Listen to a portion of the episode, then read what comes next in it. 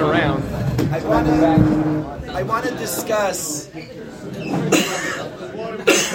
a few minutes. I'd like to discuss Nadav Avihu. Youngsters, youngsters learn Chumash, and unfortunately, some people don't update their understanding of the Parshas Torah, and they keep a very childish view of the Torah, and they relate to Torah. It's not unfortunate that they have the childish view, because that view we should have. We should contain in us a six-year a six-year-old view.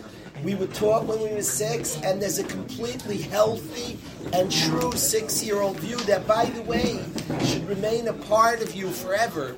But you should also have an 18 year old view and a 30 year old view. But the six year old view is precious and true and valuable, but it's sad if a person doesn't learn the Torah and gain an 18 year old view. Now, youngsters learn the Torah and they hear about tragedies that happened. There were some tragedies, a lot of celebration, and a lot of tragedies in the Midbar, in the desert, when our nation was forming and they hear about figures who were Kairach as an instant, and Kairach was a rasha. Kairach was a rasha who's called by Chazal a rasha.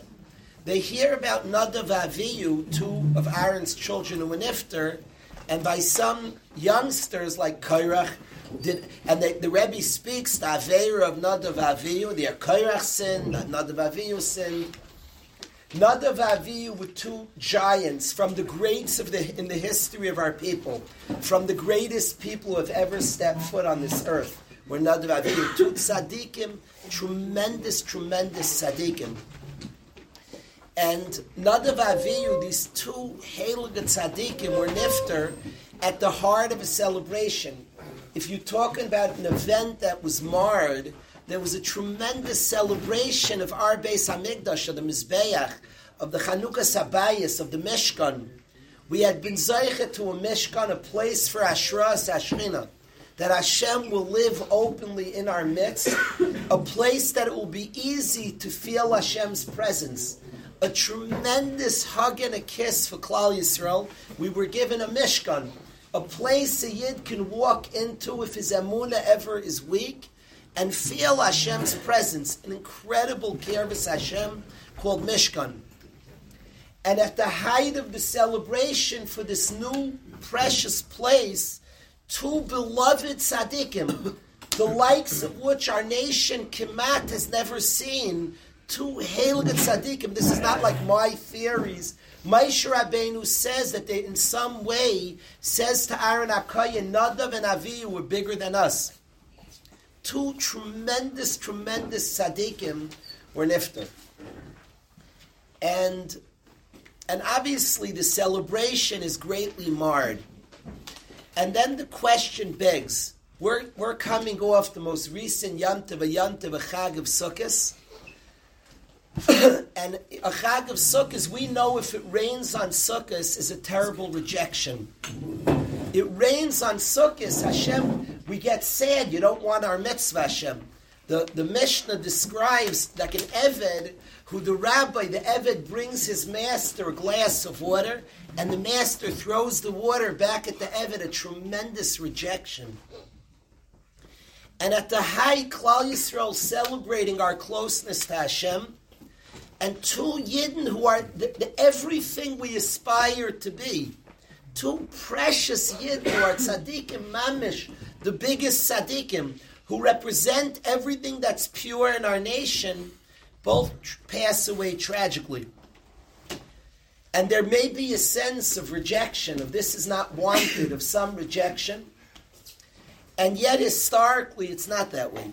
Historically, there are two words Moshe Rabbeinu tells Aaron. He says.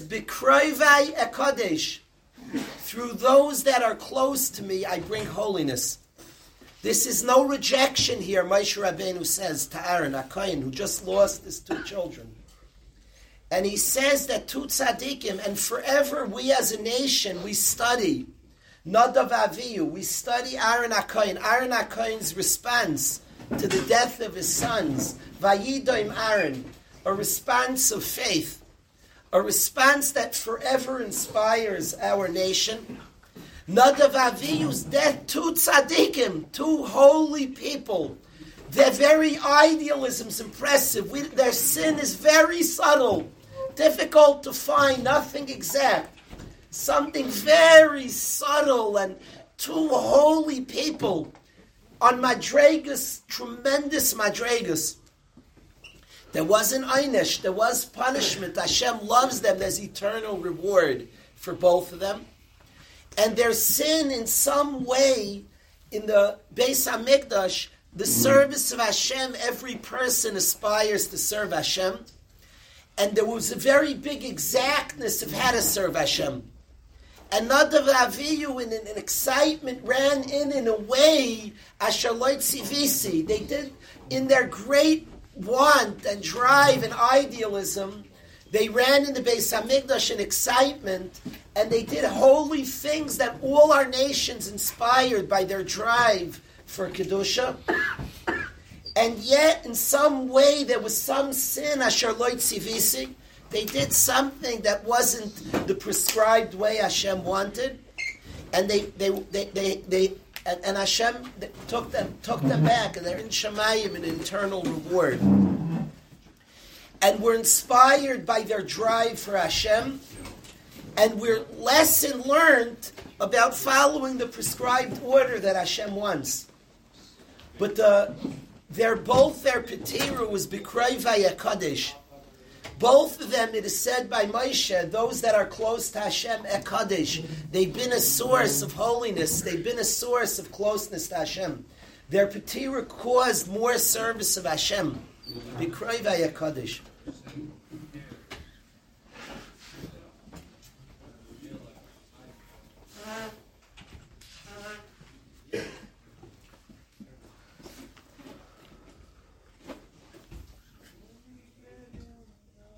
11 years ago, two guys who represent everything that's special about the yeshiva.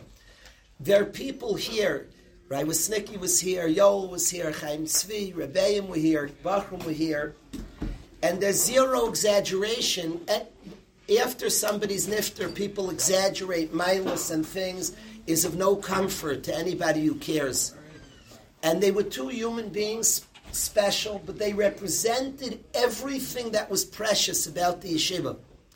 They were like the guy, each one in their chabura. My son asked me by their patira that night. He said, "Who's going to strengthen the class?"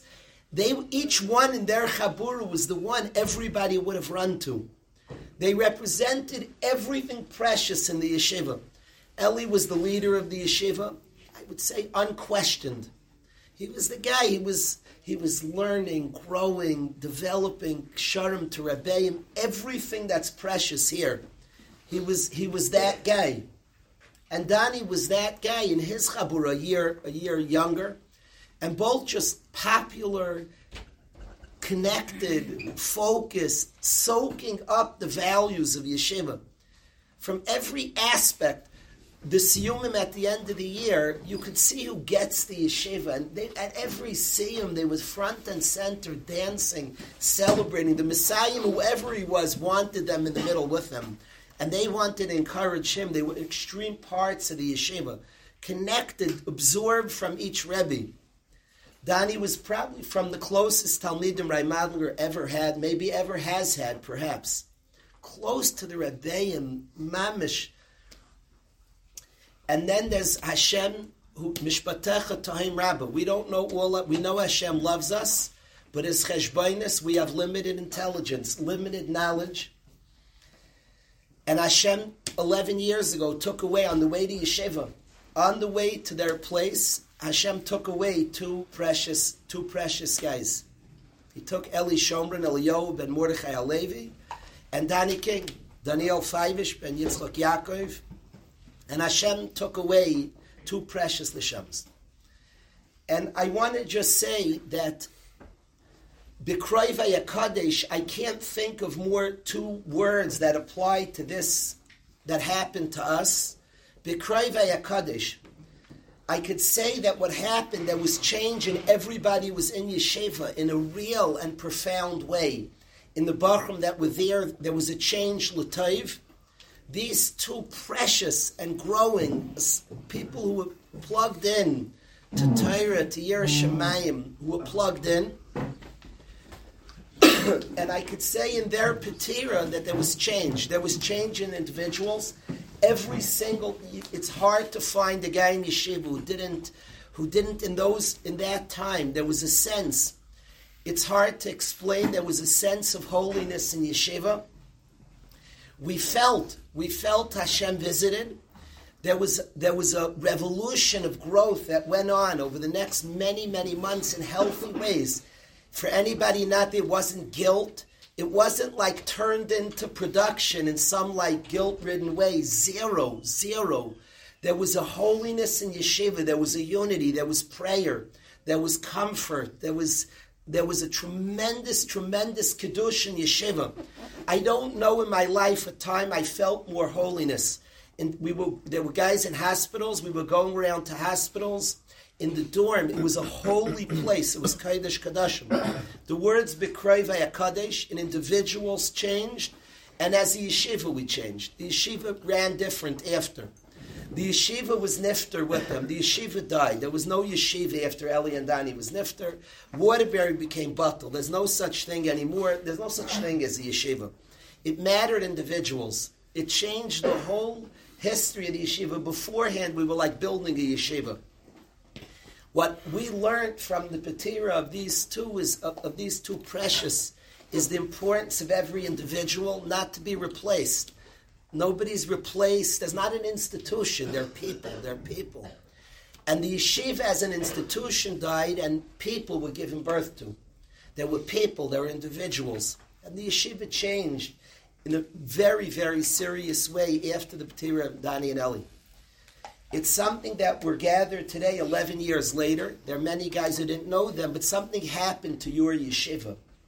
This was a gzeira to the yeshiva. You can't, you to give over what happened. They were the guys. It can't be Eli and Dani when iftar. It's not possible.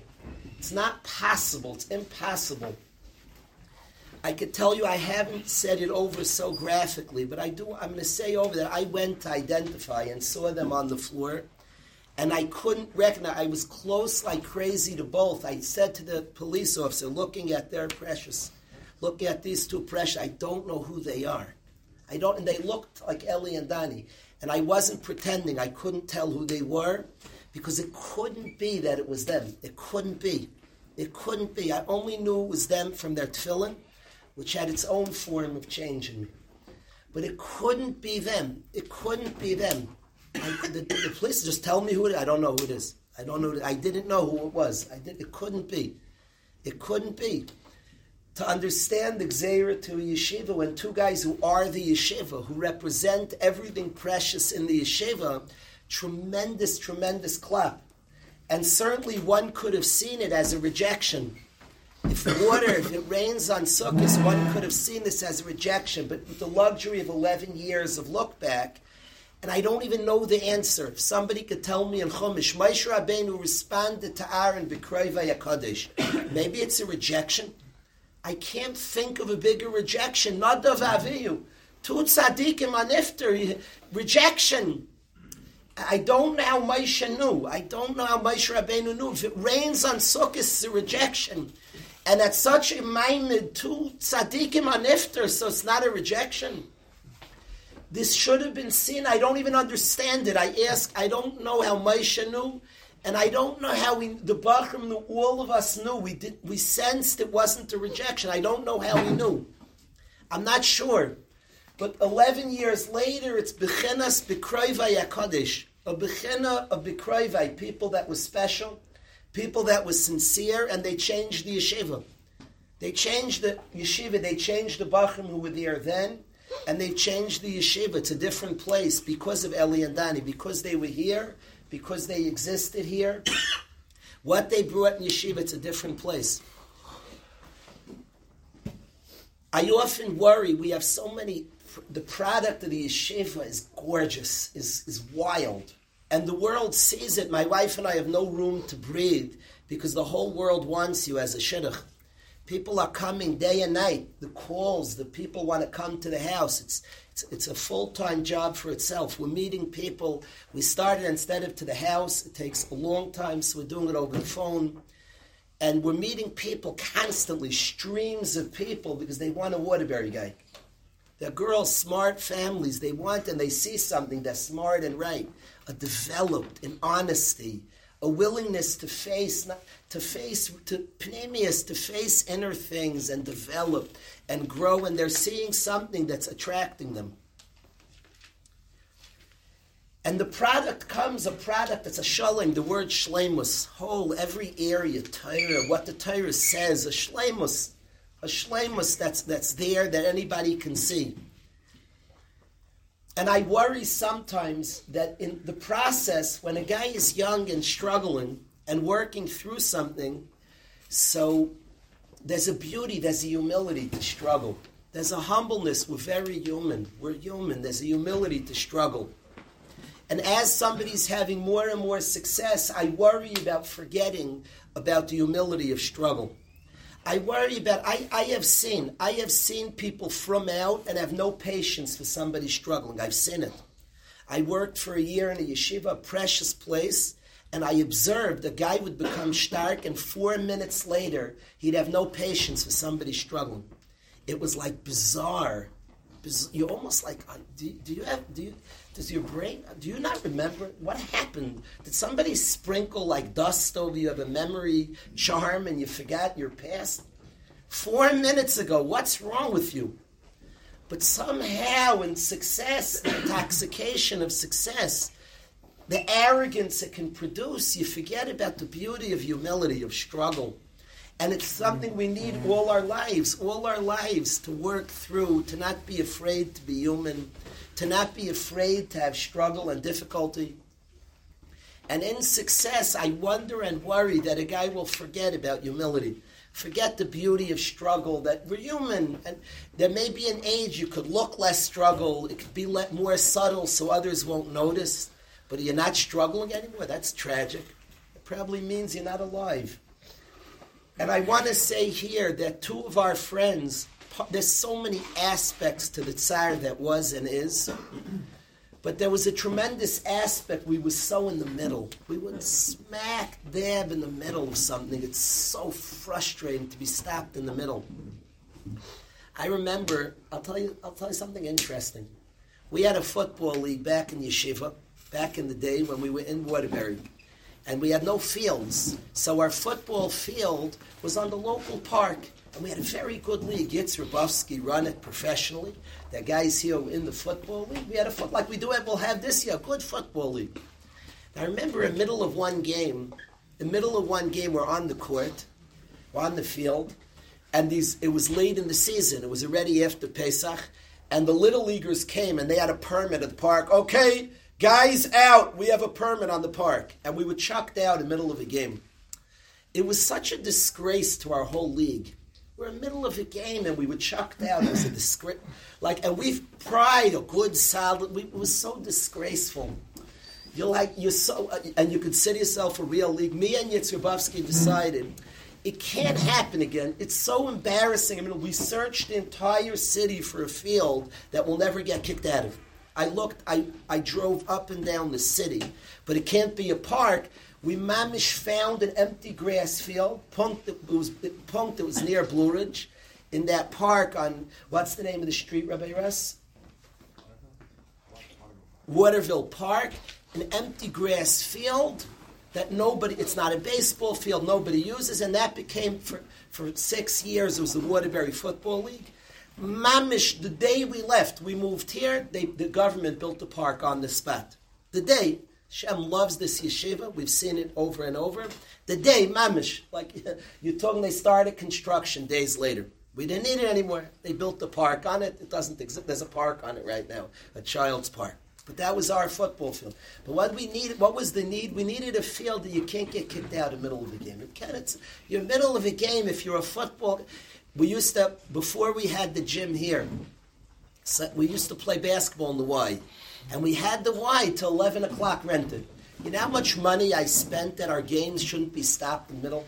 You know how many times I gave the guy 20, 40, and even $100? The guy would say, okay, game's over. It was like overtime of a DBL game. It was doesn't call DBL. It was overtime of a game. You know the disgrace to stop in middle? Our league is serious. Our league is serious. You don't stop us in the middle. I spent hundreds of dollars, hundreds, my own money. I spent Baruch Hashem, I'm rich, and I spent hundreds of dollars over the years, maybe, maybe in the thousands. That we shouldn't stop in the middle. I would bribe these guys. They'd come to the gym. 20, 40, 60, 100, the game's going on. Double overtime was very expensive. But you can't stop in the middle, it slugs up your whole league. You're in the middle of a game. Chesed Hashem here. We've never, we haven't been stopped in middle. We have our own gym. Chesed Hashem. In middle is so frustrating. You're in middle. It's what you're not professional. What it's not valued what you're doing to stop in middle. And one of the tsar, we were so in middle. We were mamish in middle of sugyas. We were right in the middle of sugyas. There were places, and we were getting somewhere and the abrupt stopping in the middle with Eli and Danny was very, is and remains a complicated part of all the different pains. The stopping in the middle exists.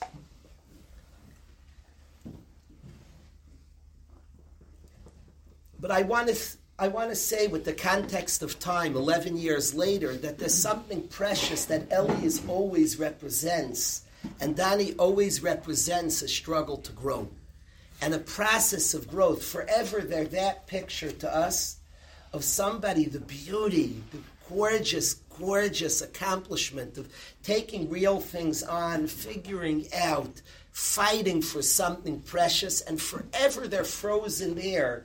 They're forever, forever, they're still doing it. They're still right there, struggling. It, at that place, there's, there's, there's something important to that as well there's something important with the context of time to that process of growth. There's something very, very important.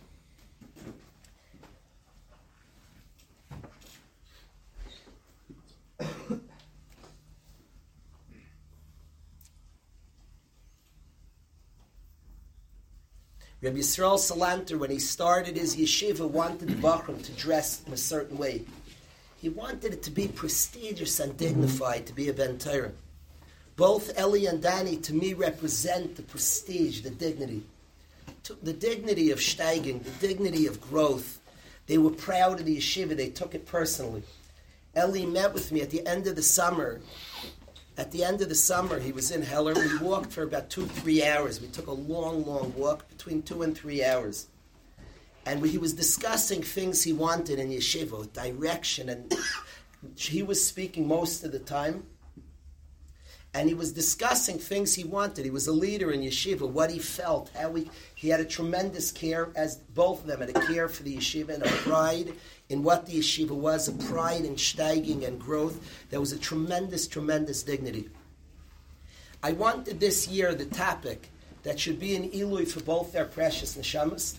Any any inspiration, any Torah learned, any idea shared should be an, should be an ilui for both their precious neshamas. And I wanted the topic this year to be about prayer, to be about davening. I said over the story that's, that I said over in the past. I, I, mentioned it. It's no secret, the story. But I said it this year. I felt Reb Mati, Eli Shomron's father, was Nifter this year. And I want this to be as well in Eli for his precious neshama. He was a good friend of mine. And Reb Mati had a story with Eli, and because Reb Mati was Nifter this year, it's a story that guys here know, but we did not focus on. This week we've been focused on this story. And and I want this year the topic to be prayer, respect for prayer. I want to increase, but I want practically that we have more kavod of our davening. During prayer, I want more quiet during prayer. I think we should show greater respect to prayer. I want to create a greater connection to prayer, to precious prayer. And I ask some guys will go around to share some thoughts about davening, about prayer. But the story was that I've said this week, Reb Mati called me up, Ramati Shomron called me up a while after Eli was nifter, and he asked me, do the Chazanim in Yeshiva wear the talis over their head? A strange phone call. He said, do the guys who daven for the Amud, do they wear the talis over their head? So it's an interesting question, and if you know the yeshiva, the minhag of the yeshiva is the chazan. And this week we started insisting, and I asked for this year, I'm asking that all anybody davens for the Amud from the bima, married or single alike, to take the talus and put it over your head. Anybody davens some shachris mincha ma'ariv, the talus over the head. And the minhag yeshiva and Oberlander used to insist on it. And the Chazanim always daven with the talus over their head. That's how we did it in the yeshiva. So he asked me to the yeshiva, to the Chazanim. So I said, it's interesting, the minhag in Berlin, even a Bacher davens, talus is over his head. Yes, that's the minhag. And I asked Reb Mati, why are you asking me that? Funny question. So he said to me, now if you understand, Reb Mati was a very honest, blunt kind of guy. He wasn't superstitious. He was the last guy who would believe in some weird story. He said, I'm asking you because Ellie came to me in a dream last night. And this is the only dream he's had in his life that he felt was wasn't a dream. It was just Ellie came to him. And Ellie told him that they allowed him in Shemayim to share with Reb Mati that he liked the davenings in yeshiva. And he shared with his father that they let him come to the davenings in yeshiva. That he comes to Shachar, he comes to the davenings. He had come to Shachar in yeshiva. And he continues to come davening. Advarim pshutim, that what you do is netzchi. So they, he told his father he comes. So he said to his father, and you're going to question me, how do I know this is true? So he said, ask Kalish, that I'll tell you a simon, Ladavar, that this is not made up, that you know I'm here. A simon is the chazanim with the talus over their head. You know nothing about this custom. It's not a custom a kids talk about. So he said, ask Kalish if it's true, then you know it's true what I'm telling you. So that's why he called me to ask me. But I wanted to, I wanted to say Eli appreciated a lot the davenings in yeshiva. He appreciated the tefillas. He was plugged into the tefillas in yeshiva. There's a sincerity that always has existed here in the prayers of yeshiva, sincerity, by way of not forcing it. That it's not just, it's not the force of the yeshiva. It's, there's no guns to come to prayer, and people come to it and decide to become daveners. There's a beauty to the prayer in the yeshiva. But I wanted this year to make a chizuk, to make a tremendous improvement in the prayers. So I'm going to ask a few guys to speak. I'm going to ask a few guys to speak. I want to, we always sing Al Zeh. On, on the yahrtzeit of Eli and Danny, we'll sing Al Zeh, and then I'll ask around a few guys to speak. We have some songs for the Chevra. But Arya, if you could start Al Zeh, and then we'll ask a few guys to speak.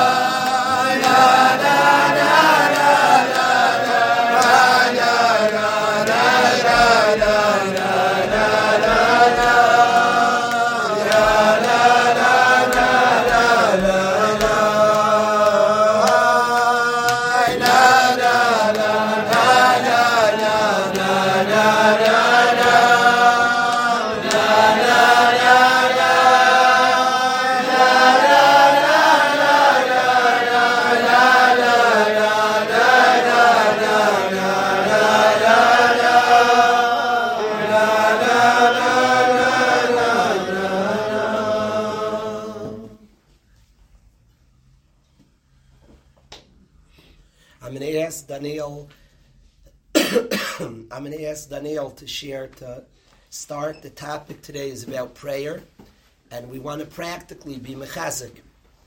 That there should be an appreciation, a, sensitivity and appreciation for davening, for the prayers. People should have respect for davening, for prayer. I'm going to ask Daniel Tesla, who's come to the yeshiva and been an inspiration of sweetness and just mm-hmm. somebody, a classy person who I think has what to share. This is Daniel here. Oh, Daniel,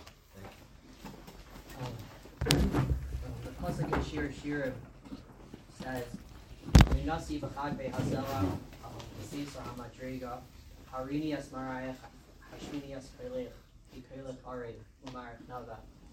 All just a single translation of the words is is my dove when you're in the when you're find yourself in the cracks of the rocks or in like these, these holes, these tight holes, tight spaces. I want to see your your prayerful image, the image of you praying, and I want to I want to hear your voice, your sweet voice, because your voice is sweet, and the image of you praying is is beautiful. Um, and Rashi says that that we're talking about this dove who who has been chased. He's being chased by an animal. To, an animal was attacking it, so it, it fled into this hole. And on the opposite, on the inner, um, inside the hole, there was a snake. There was a, another animal trying to attack it. So it was really, was in a position where it was, to, it was totally stuck, and it was incapable of doing anything. In that position, Hakadosh Baruch was telling, saying to the dove, "That's where I want, I want to hear your voice in that situation. I'm going to put you in that situation because I, I want to hear your voice." It's, it's referring to the Rashi also says it's referring to Klal Yisrael when when we went out of Mitzrayim we, when we went when we were by the sea, when we were by the Yam Suf, there were the there were the on one side and the sea was on the other side, and we were totally stuck. And Hakadosh Baruch Hu was saying, "My dove," referring to us, "My dove, I'm, I'm putting you in this position. Why did I put you in such a tight, awful position? Is because I wanted to hear your voice." And the Medrash brings down a, a mashal to a king who had a, a bas yichida. He had a, an only daughter, and the daughter seemed to be ignoring him. The daughter didn't wasn't speaking to him, and the king said, and the king was Masava, the lesson of the Medrash is the king was Masava, desired, he just wanted his daughter to speak to him, and, and she wasn't speaking to him. And so what he did was he, he, he, he set this, like he hired people to just pretend that, that they were attacking her so that she'd have to cry out for help. And that was the only way he was able to start his relationship with, with his daughter, because otherwise she was, she was ignoring him. Um, so what it's trying to teach is that sometimes a Kadosh Baruch Hu, Kadosh Baruch Hu puts us in, in hard situations where we're, we, we're stuck and we find hard. But really what he's doing is he's trying to push us towards him because oftentimes we, we, we ignore HaKadosh Baruch Hu. We don't, we don't speak to HaKadosh Baruch Hu. And he just wants us to, he's Masad, the Medrash says, he, he really wants us to speak to him. Now that lesson of the Medrash is, is he's Masaver l'sichasan. I think sicha is a lashon of just just talking, just just to build the relationship. He just he just wants us to speak to him. Nothing. He doesn't want your pshat in the rash, but necessarily he just just wants to build a relationship with you. It's like I always I was thinking that it's like you know sometimes you feel like you have um you want someone to pay attention to you, whether it be a friend or you know a relative, and like they're just like sometimes they're just not. You know they just keep on ignoring you, and you're just like oh, I just want that like I just want that relationship with you. Um, and I think that's, that's like an analogy to maybe a Kadosh Baruch Hu. He's like, I, I just want that relationship with you, and the only way he sometimes sees that it could happen is by putting you in difficult situations. Um, so um, I think just to take out of this that, that Hashem wants us to wants us to speak to him and to use our difficult situations to get closer to Kadosh Baruch. Thank you. Thank you. I want to the Danny and Ellie's Petiros. It, it changed when the yahrtzeit was. It has to do with the Kfura, when the Kfura was, when the Misa was. One of their Kfuras was after Shkia in the first year. When the yahrtzeit is, Lamaisa, the yahrtzeit today is a day off from Rachel Imeinu's yard site. The first year was the same day, one of them was the same day, but Lamaisa, it's a day off. The yahrtzeit's a day off Rachel Imeinu's yard site. Their yahrtzeit, Danny and Ellie's yahrtzeit is tonight. I'm not going to be here. It's tonight and tomorrow. And Rachel Imeinu's yard site is Leil Shabbos, is Leil Shabbos and Shabbos Kodesh is Rachel Imeinu's yard site. The song called Barama Nishma was something we were both comforted by and we're feeling a lot. Rachel Mevak El that Rachel Imeinu's crying for her children. Rachel Imeinu, the mama who cares for the plight of her children, that Rachel's crying for her children, and the power of Rachel Imeinu's tears. Rachel Imeinu was so selfless and the power of her tears that in some ways is greater power than Avram, Yitzchak, and Yaakov, than the others. Rachel Imeinu, the power that Chazal teach us of Rachel Imeinu's tears. So the song called the Rama became a very big chizuk, and that year we were singing it a lot. Ari, if you could start that song.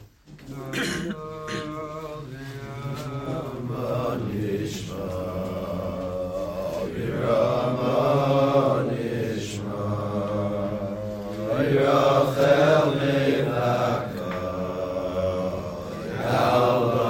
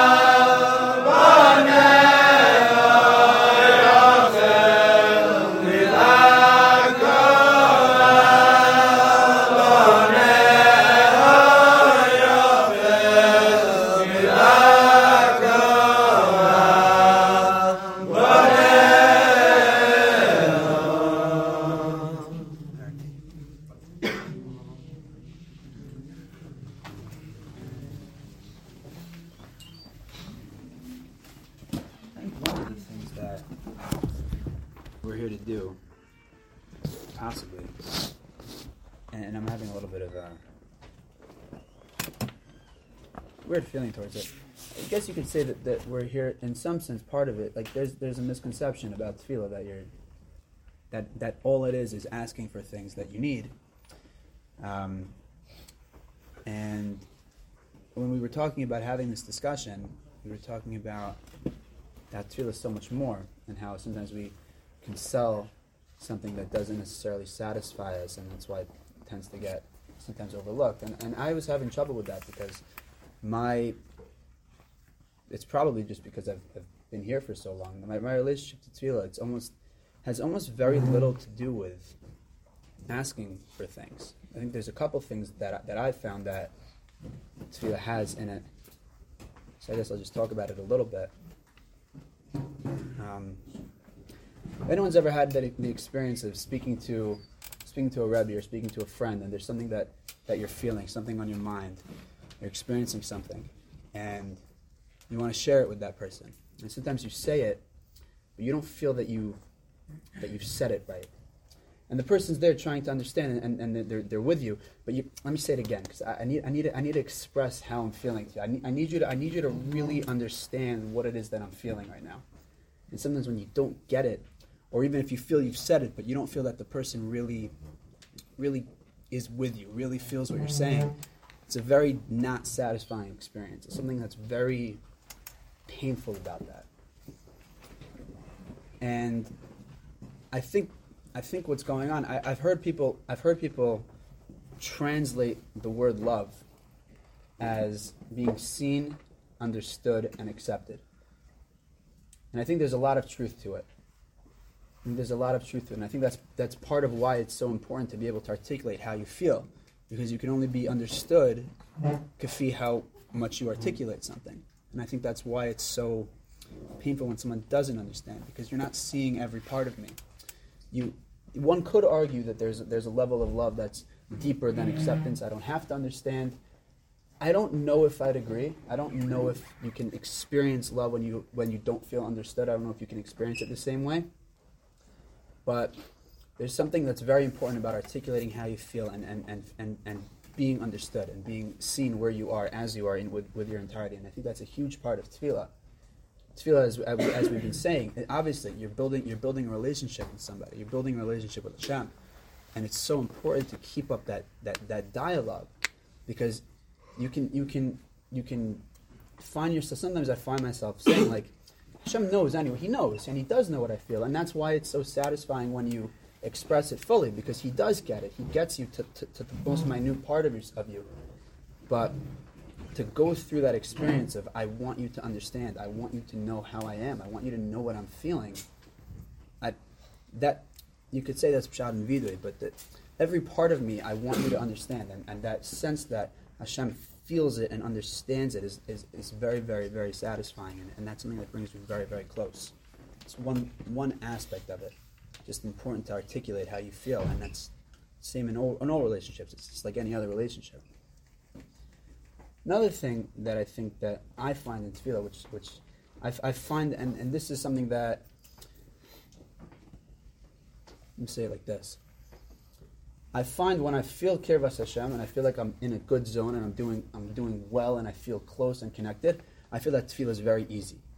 I feel that it's very it's of course I'm, I'm chilling with my best friend, and I find that when I'm not, there's something that's very, very hard about it. There's something that's very mm-hmm. uncomfortable about tefillah when I don't feel that I'm connected to my ruchni as well. I don't feel I'm connected to what I'm doing. Something that's very uncomfortable about it. And I was trying to understand what that is. I think that part of it is that if you read the words of tefillah, and if you've been connected to them, tefillah puts you in a room with your deepest recitals at the core of your being, what, what do I need to survive? What do I want? What am I craving? What am I dying for? That's, that's what tefillah is. And that's, that's tefillah puts you in a room with those things. And sometimes it's not comfortable to be in a room and be reminded of how deeply I care about waking up in the morning for Shacharis, or how deeply I want to connect to this friend, or how deeply I want to connect to a piece of Gemara, or with whatever, whatever the area is and then you're saying psach livim sechan, but right now I can't I can't be with those I can't be that version of myself at all times, and there's something very uncomfortable about it. But I think what it does is it forces you to be there. It forces you to reconcile. You, it doesn't allow tefillah doesn't allow you to forget about your deepest desires, and I think that's important. I think that's maybe maybe just another idea. People always in davening have questions. Could I daven? I want my team to win. Could you daven the Knicks should win? In Could you daven that the Knicks should win? And people always, the, the Wolfpack are playing their first game tonight. And I always like, you have this thing, I want to daven, the guys should win. Hashem, let the guys win. Then it starts like, and that question, could I daven the Yankees should win? Could I daven for that? Creates questions. What Aryeh said, to what do I really want? When I ask, should the Wolfpack win? I said, one second. They can win, and all guys' esteem is bad, and they don't. What I really want is the guys to feel like winners. We could lose and have the best season in the world. That guys, so what I real, it makes it brings into all prayer and questions. When guys have these questions, could I daven that my league team wins, that the Yankees win? It's all I know is that's the best question. That question is davening itself. That's not a question about prayer. That's prayer. Prayer produces that question. What do I want? You could daven for anything. You could daven your league too, of course. but prayer produces all those questions. What do I? If I daven, the wolf pack should win. Let's say they win, and everybody feels not geschmack. So it questions, what do I want? What am I saying I want? The Mets should win. I want to feel good. Let's say the Mets win and I feel lousy. Then I wasn't. I don't care about the Mets. I care about me. So let's say that they win and I don't feel better. So it, it, brings stark. What is it I'm craving? What do I want? It brings out. So, but are you describe prayer bringing out your deepest wants? Pilel, the word lehispalel means to self-judge. That's funny that prayer is called to self-judge. is fascinating. If it brings out what I want deepest, then prayer might be a self-judgment in a very, very real way. Mm-hmm. Pilel means lehispalel. Pilel means to judge oneself. That's the translation. One of the translations of prayer is to self-judge. I'm judging myself if I'm deciding my deepest wants, then maybe we understand why prayer is called Pilo. I'm going to ask Akivala to share with the Olam, and then we'll do a song for the Chevra.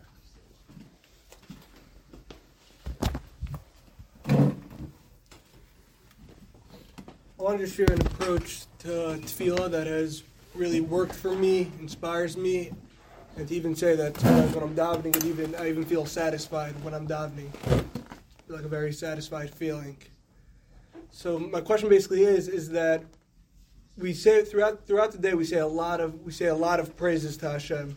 Throughout tefillah we say a lot of praises. In Shemona Esrei there's three parts. There's praising, asking, and thanking, and in all those three parts we're still praising. At the end of every bracha we're praising. So what's this praising all about? Is it to boast Hashem's ego? I don't to boost Hashem's ego. I don't think so. It's not. I think He's good. Baruch Hashem, all is good by Him.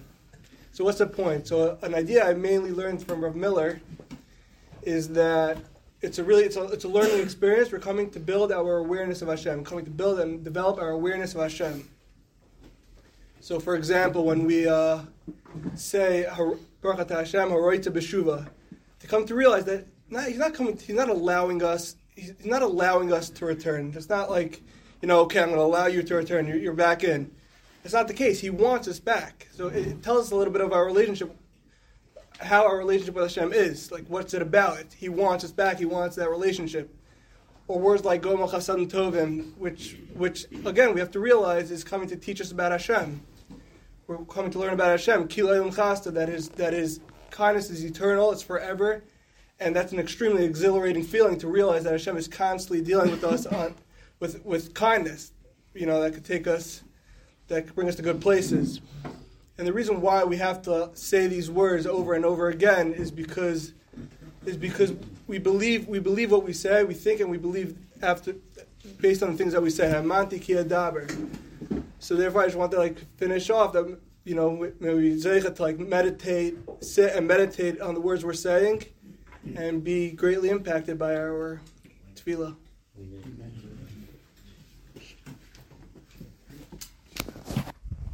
Love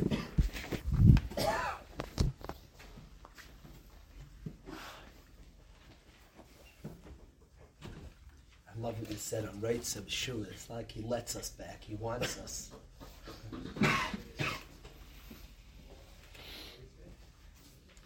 Some everyone you meet a bacher on an interview, and you tell him he's accepted to yeshiva. Like if you want to come, we'll let you come. You want him to know accepted, and then I've rubbed in in in in, in Shirish. Accepted. I want you in yeshiva. It's a big difference. Except, uh, like we, would say, we'd say Hashem accepts was Mikabel Tshuva. Like, okay, if you want to get back, He's dying for us, and He wants us. Thank you for that, Haaret. Thank you for the power of words. Adam. One of the interesting. I'm curious if if, if I was slicky, if I kaf, Rai Farkas, Rai Zon, if you've experienced this in yeshiva there's a Bachar will say to you, Bachar have said to me, Rebbe, we need to speak, we need to speak. Okay, so you find him, you sit down, and you start talking, okay, we need to speak. About what? And this has happened a number of times. He didn't mean about a certain thing. I need to speak. I want to connect. you think like, okay, so no, so what's on your mind? No, we need to speak. They're so pure and what he's saying. I wasn't saying what I need to speak about. You, you had this right with Snicker. You're waiting for. Oh, so what's on your mind? It wasn't what it was on my mind. We just need to speak. I want, I want to connect. That's. So Aryeh described prayer, of the connection of us expressing and being understood. We need to speak. Even when we have a topic to speak about, what we really want is to connect. Yeah. Have you ever experienced that? I was thinking you were waiting for. Speak.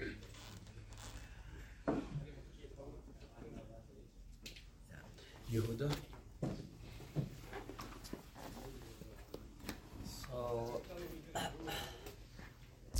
the Mishnah Berurah says that there are three main brachos, and if one does not have kavana during those three brachos, he's not yotze. In fact, you should really repeat Shemona Esrei. You know, the Mishnah Berurah says you shouldn't repeat Shemona Esrei because the odds are you're probably not going to have kavana the second time either. But uh, Mikra Adin, Mikra Adin, you should repeat one answer. So what's the most, I guess, important bracha? We say it's, he says uh, the bracha of Avos. We say, Bracha ta Hashem, Elokeinu Keosenu, Avram, Yitzchak, Yaakov, all that stuff until Akela Kadosh. And that we're not we're not asking for anything personal over there. We're really just we're just praising Kadosh Baruch Hu. And Rav Schwab, he says the most important word in all of davening is Hashem's name, Ado right? My- He is my master. That's what that means. And it says, Baruch Hashem melech. He's the king of the world. But before we say he's the king of the world, we say he is my master.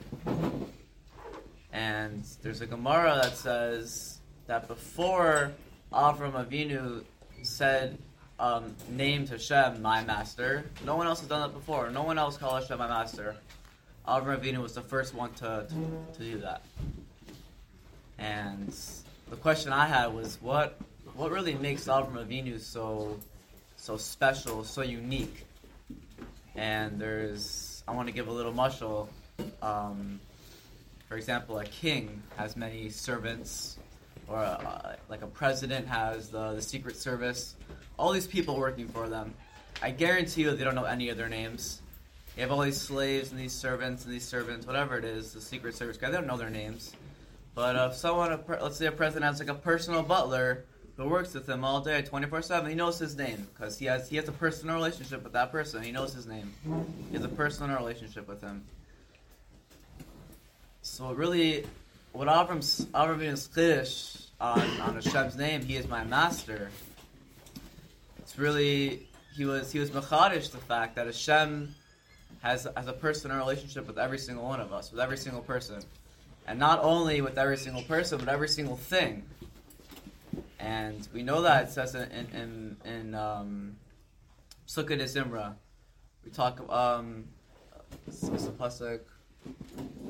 Uh, it's pasuk um, Yikra. It talks about the stars, and it says you know how many stars. There's billions, trillions of stars, and it says Hashem named every single star. And he didn't just name them like 1 million, 2 million, like, like the science world does. He gave them all names because a name for us is, is what makes us all unique. It, it, it represents the different uniqueness in all of us, is our name. And it shows that everything in this world, Hashem made it. It's very unique. Everything has a purpose.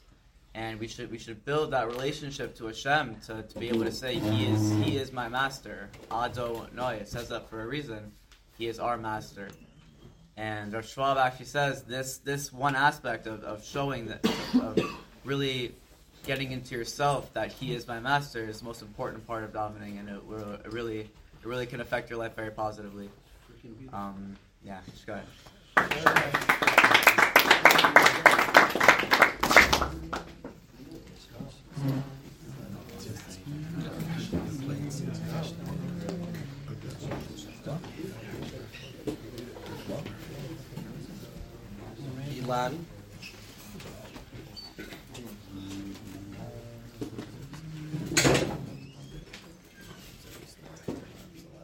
Very, very nice yesterday.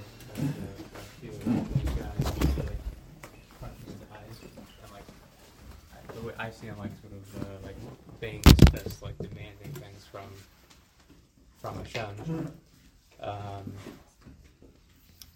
I thought, like, I was trying to, like, think, like, what is that guy trying to do? Like, what is, what is he thinking that that's a thing? Like, how could somebody think that he could, like, come, like, what place could he be in that he, that's okay, that it works? Like, it almost doesn't make sense. It's a, to me, it's a question. Like, how is a person at that spot? Um, so I was trying to understand, like, what, what is that? Like, what is that guy doing? Um, so I, th- I thought of maybe maybe what the pshat is. To me, it resonates. Um, that the pus that's sort of like a shtickle, but I think it, I think it could be the pshat. That in Parshat Seven, there's that that pasuk that everyone always talks about when you get there. Every single person has to say like the same word again, definitely the same pasuk that um, the pasuk going on tshuva and Torah that it's not niflesa, it's not roch, it's not roch, it's not far away.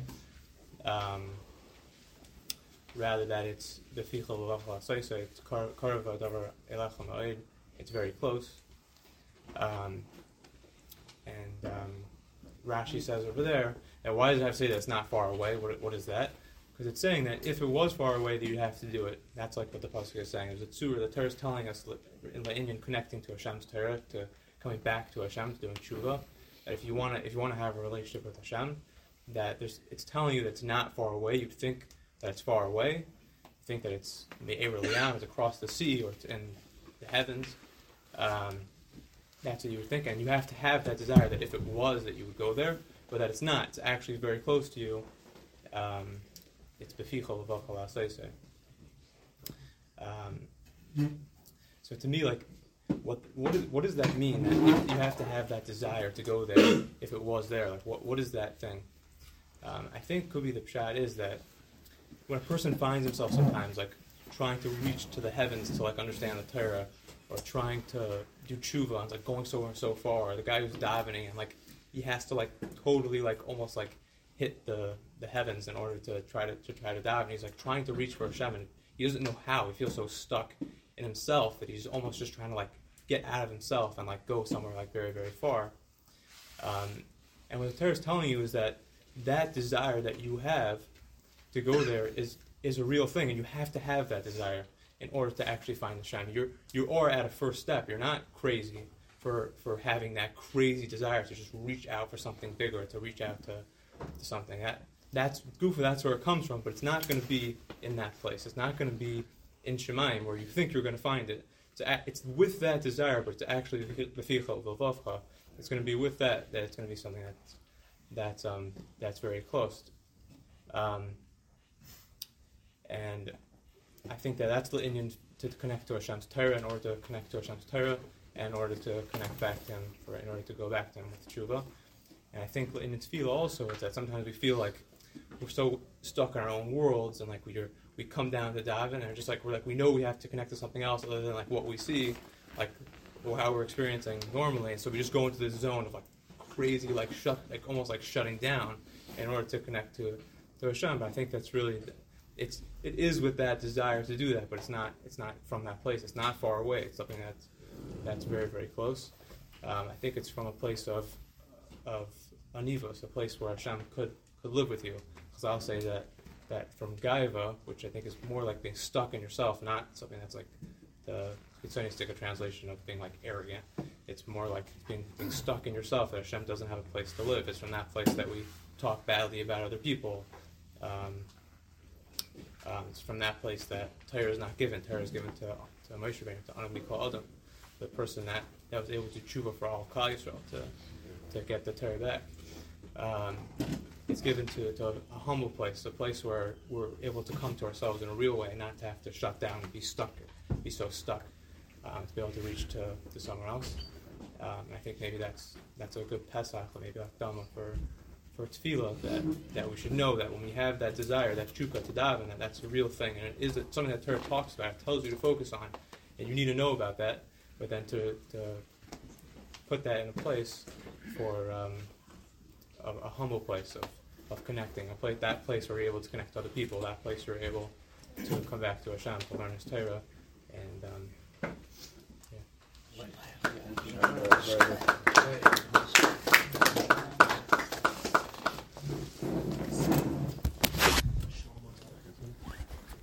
Shlomo, you know it already?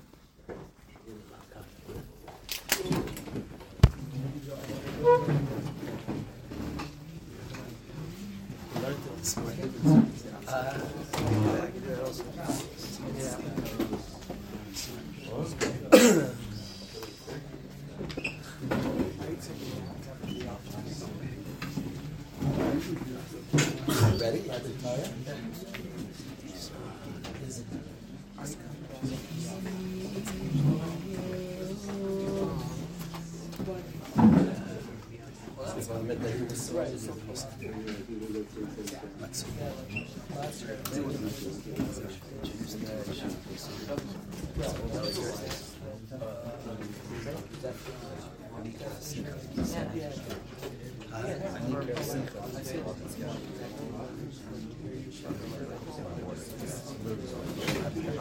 Song on prayer.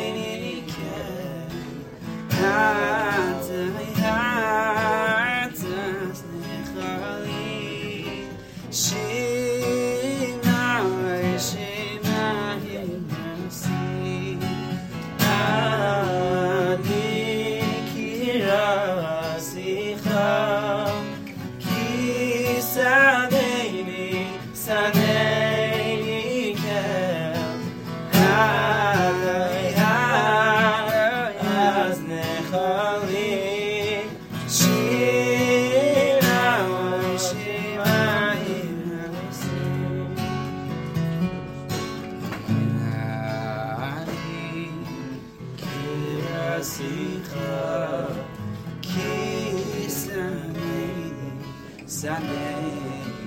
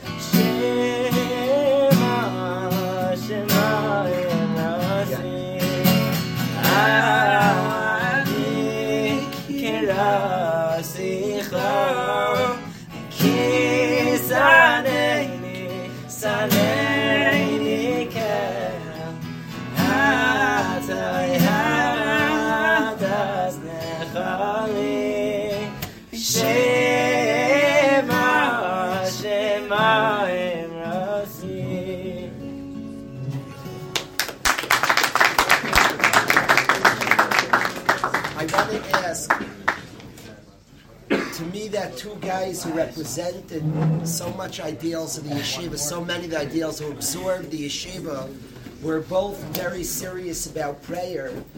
And Aryeh expressed to us that a lot of prayer is the expression, is the expression of self and being able to get in touch with our wants and our desires, our deepest worries. And a big part of music in the yeshiva is the expression of, of what's inside. The David Hamelech, who composed Tehillim, is all the different expressions of David Hamelech, and each of his inner expressions brought him close to Hashem.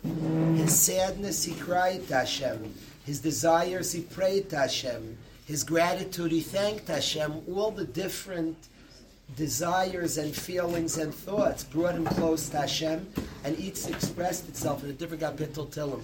I asked Shlomo Deitch, somebody who in the yeshiva with somebody through his music in a very beautiful way expresses his thoughts. I, to me, the only thing that's Jewish music, what people call Jewish music, I consider remarkably secular. You know, a guy, guys that played me song that's Jewish music. A guy can, can be mechavan to Jewish music is honest expression. When it's dishonest, it's not what you're feeling. That's not Jewish music. I don't care if you steal words from Sukkim or anything. It's not Jewish. Please, under, I don't know what makes it Jewish. You stole a pasuk. You could steal a pasuk and do some Michael Jackson song. It's not Jewish because you put a pasuk to it. it does, it's just not Jewish. Jewish music is when it's an honest expression, when it's an honest expression from deep within. That's what Jewish music to me. That's my understanding of Jewish music, an honest expression. Shlomo's music is very, very Jewish. It's like a very honest expression. I think there's such a parallel to that place of honest expression and prayer, as Aryeh explained it to us, like such a close connection between that place of honest expression and getting in touch with what do I want and prayer, like we said, Pilel to self-judge. So I asked Shlomo on a gathering of honest prayer. I asked Shlomo to share with us.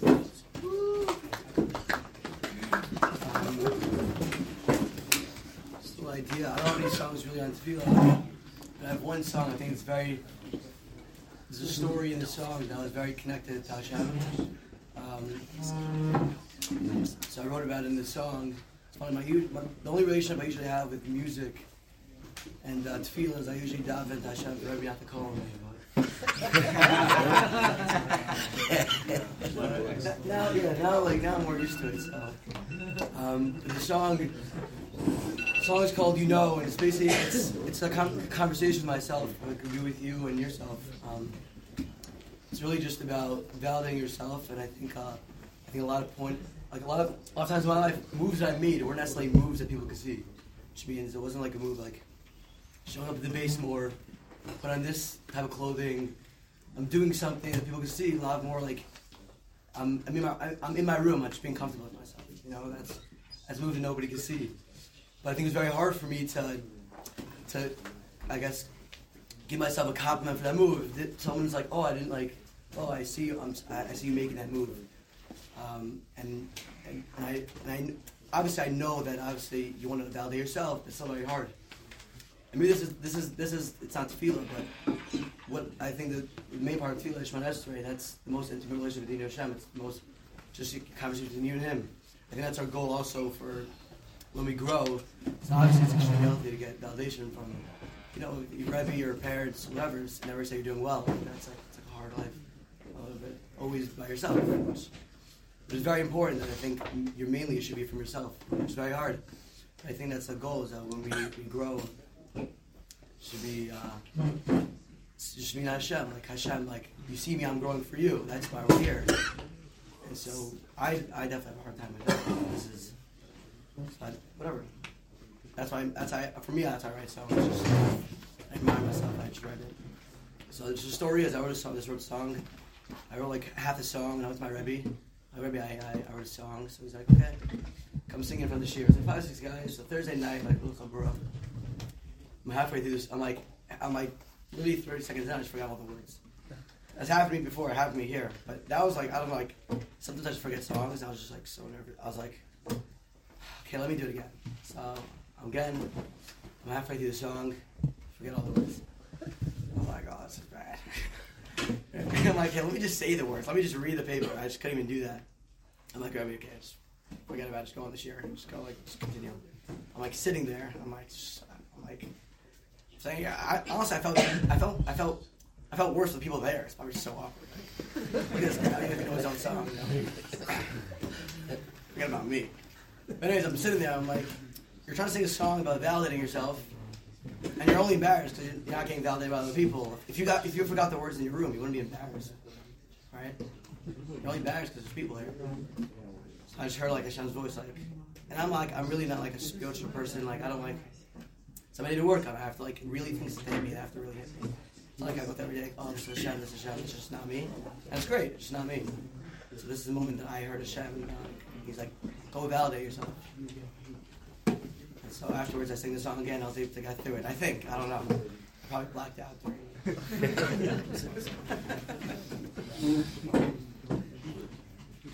Here it goes. You don't have to know that.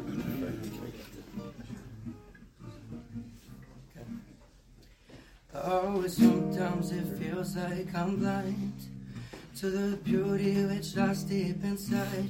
But I know I'm doing better, and I've done me for it.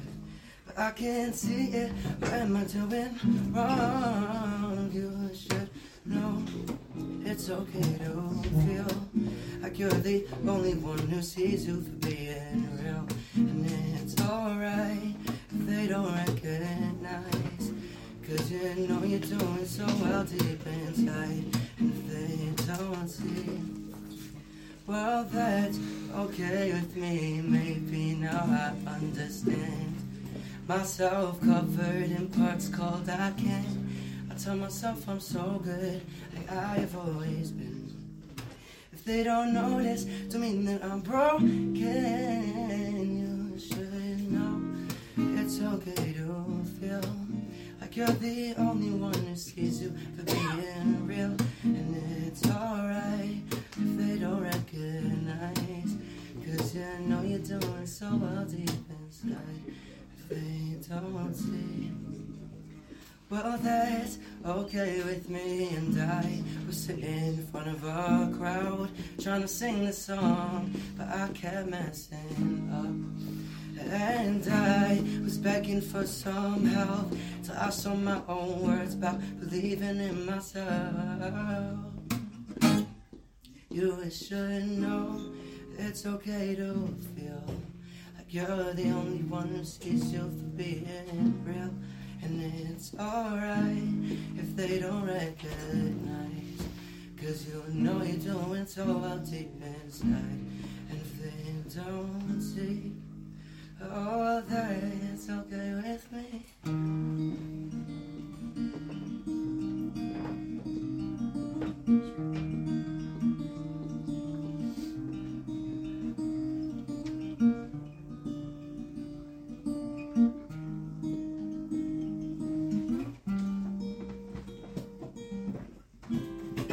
You that it's okay to feel you're the only one who sees you for real. And it's alright if they don't recognize.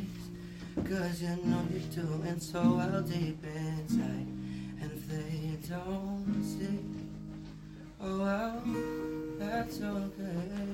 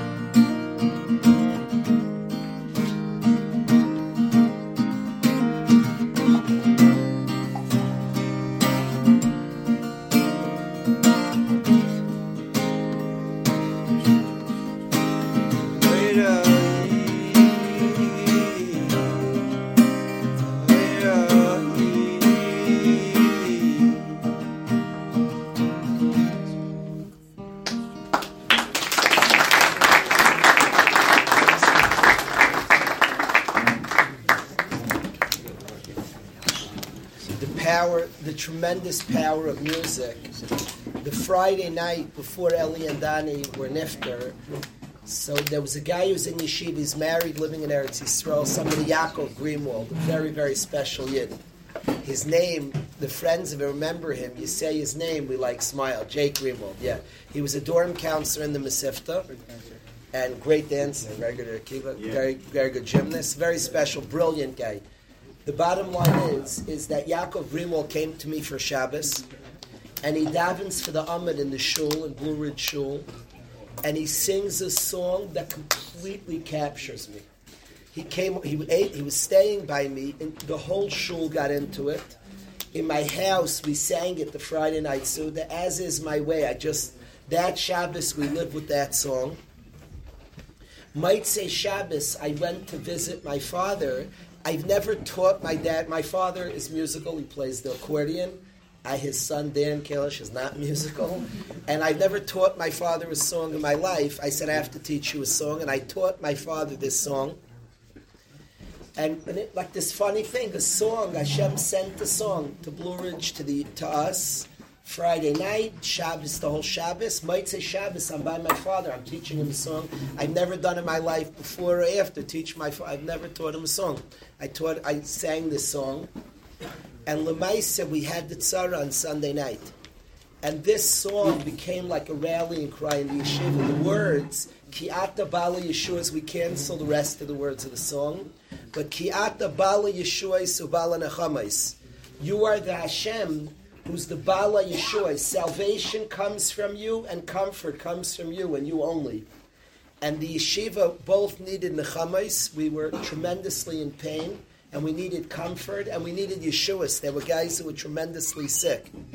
And over the next many months, in three different hospitals, there were guys sick in the hospitals, and we were in tremendous pain in yeshiva.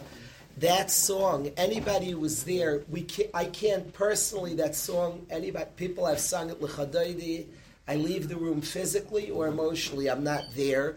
The song brings me to places I don't always want to go. It was a comfort and was a healing and an encouragement. It also brings back to that place. In yeshiva, we only sing the song twice a year. Tisha B'Av and on Danny and Ellie's yahrtzeit, only the song is sung. Because for anybody who was there, the song is, is a time machine and transport us back to place we're not always ready to go back to.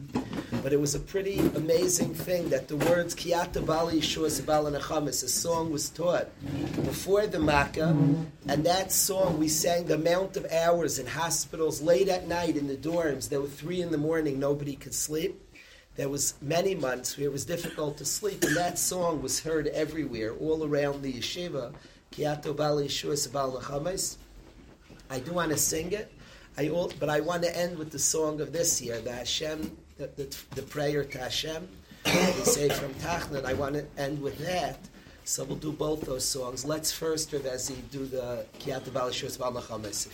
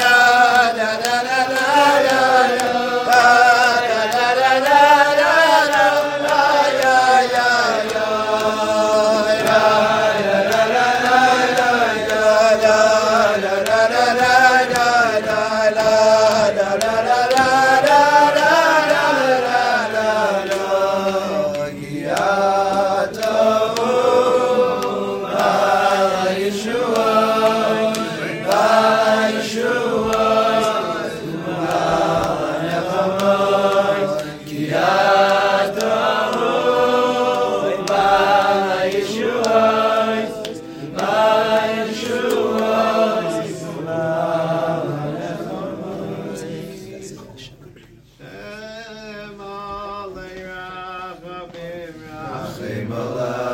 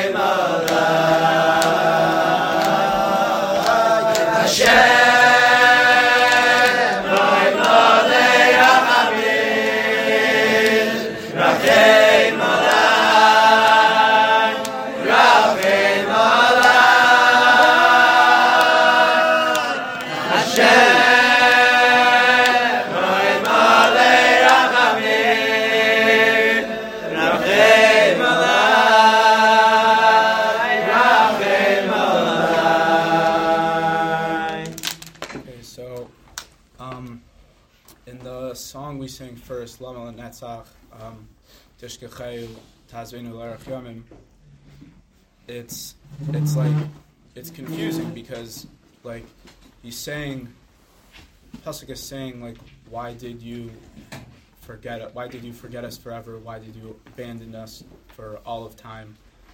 And is it like he's like does he not like believe in like the Animam? Does he not um, like believe that Hashem's going to keep His promise to Avram? So like, what's he asking? So I think like makes sense that like he's it's saying that that's how it felt, right? But it doesn't say like I feel like you've abandoned us. It says like why have you? So I don't I don't really like know how to answer that. Like I'm not coming to give an answer, but I think just what that tells me personally is to come to Hashem with all of our like happiness, obviously, but also all of our like pain and our hurting and our confusion and our doubts. And like even when we feel like we've been rejected by him or forgotten or abandoned by him to still come to him and express that. And um, that's just what i get from that and that song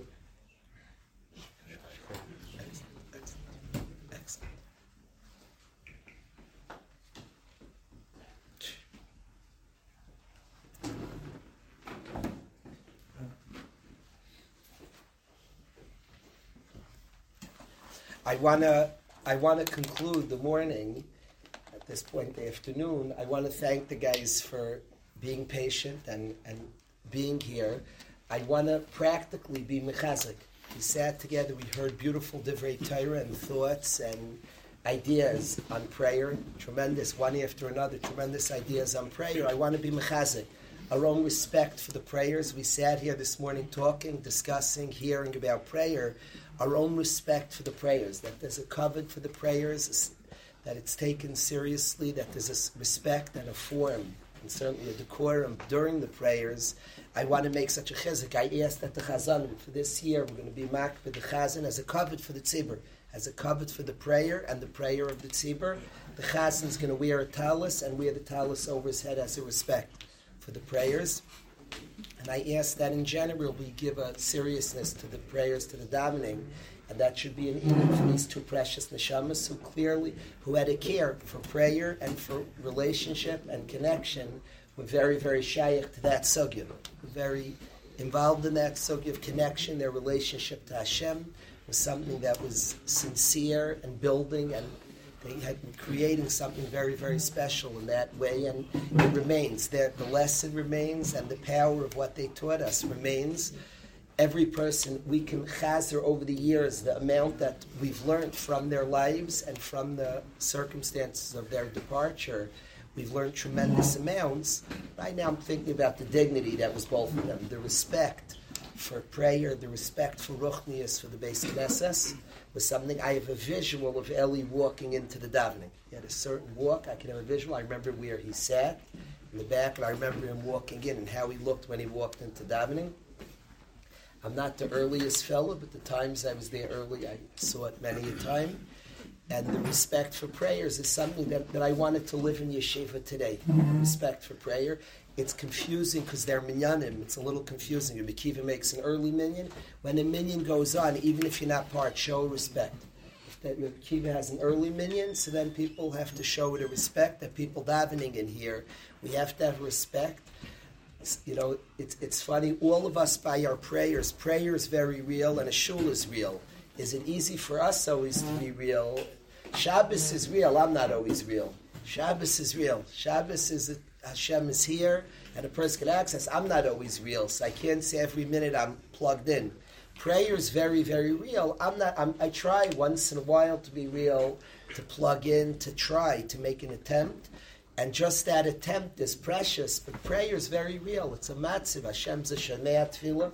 People are talking to Hashem to show that respect to really it's just real. Something real is going on. These are not just the law is because of a reality. The law of not talking during prayers the law of not disrupting. Is not just uh, you're not just being polite. There's a reality that they're talking to Hashem. It's like just the reality of what's happening. It's hard for us to always live the reality. Following the law is a big step to getting in touch with reality. All of us want to be real. Prayer is just real, and a place of prayer is very real.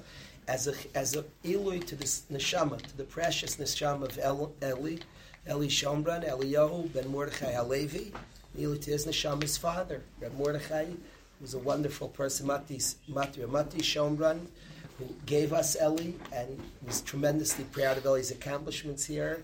He's somebody whose father, who was a blunt guy, testified on him that the day he made a siyum in yeshiva, his father and his grandfather says it always, that was the happiest day of my son's life.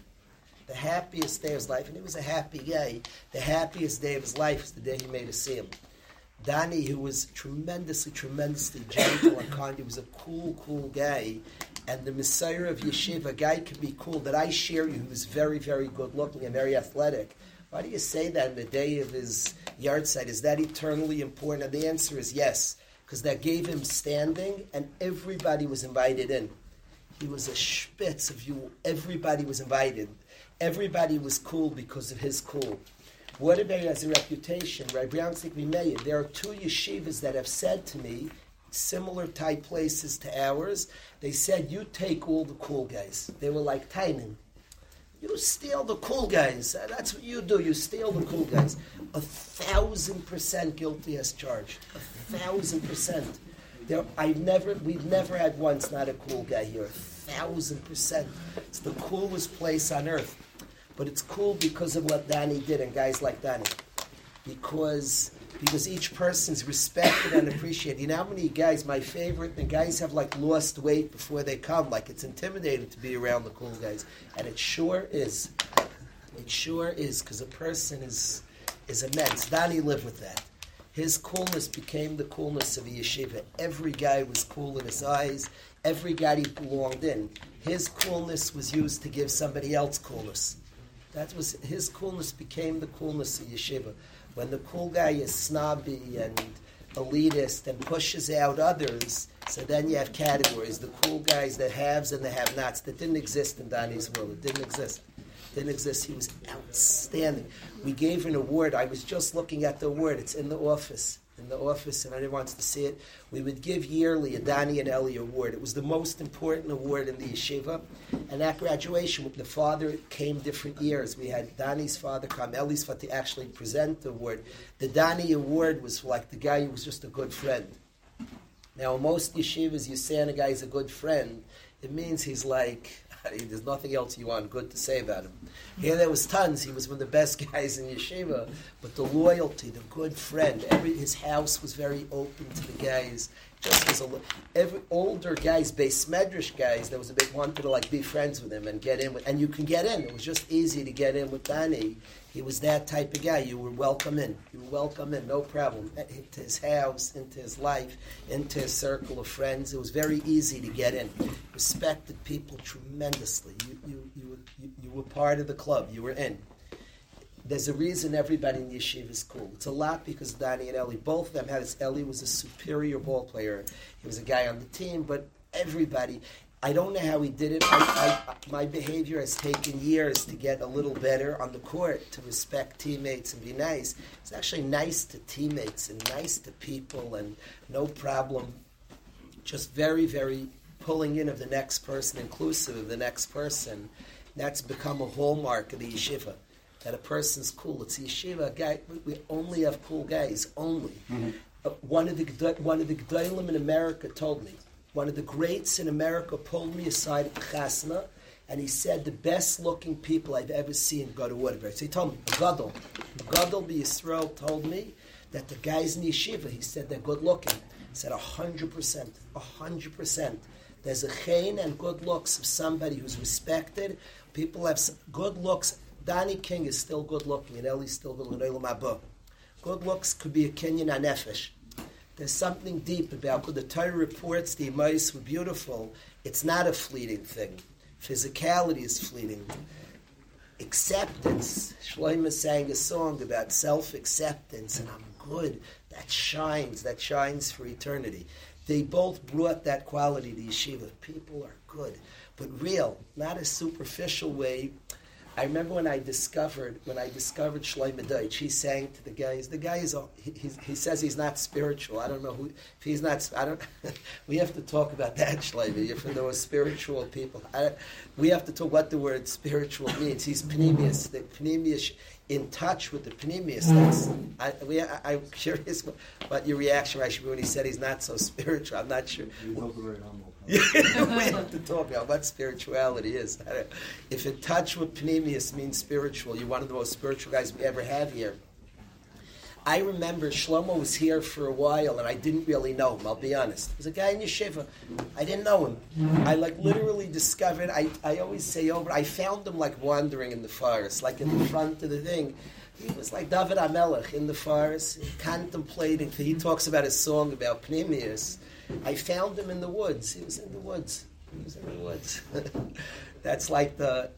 He, represents like the beauty of the yeshiva, pneumistic of people, of a person who's uh, plugged in and attached to real things. Attached to real things.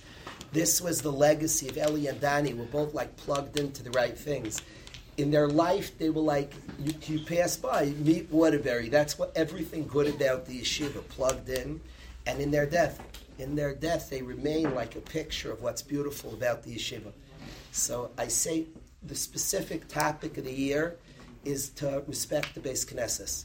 And let's nishmasam, let's be mechazik, let's make it better. It, we could be better at it.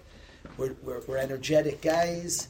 Sometimes a young guy comes in and plays Connect Four. I don't mind. We have to. That's what he needs to play Connect Four in the Beis Medrash. That's his prayer. I can't explain it. That's his form of prayer. But I get worried when you talk because he's playing checkers. He's playing checkers near the near the near the davening. It's important. That's his prayer. That's where he's holding for now. He's in a Beis Medrash, even playing checkers. But when you talk because he's playing checkers, then we have a. Then I'm gonna have to not let him play checkers. That would be bad for the Jewish nation.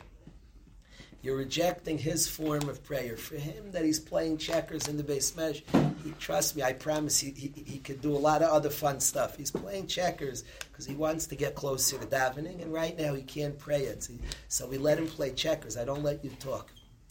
I'm asking each person to respect to the Beis Knesset, to be mechazik, to be mechazik, to strengthen it.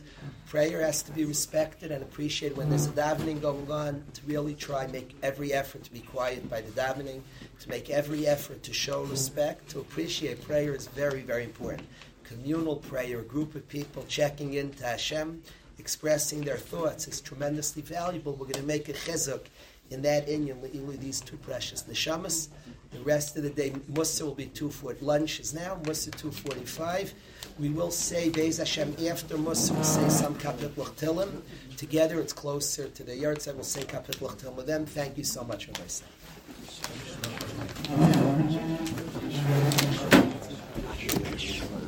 That,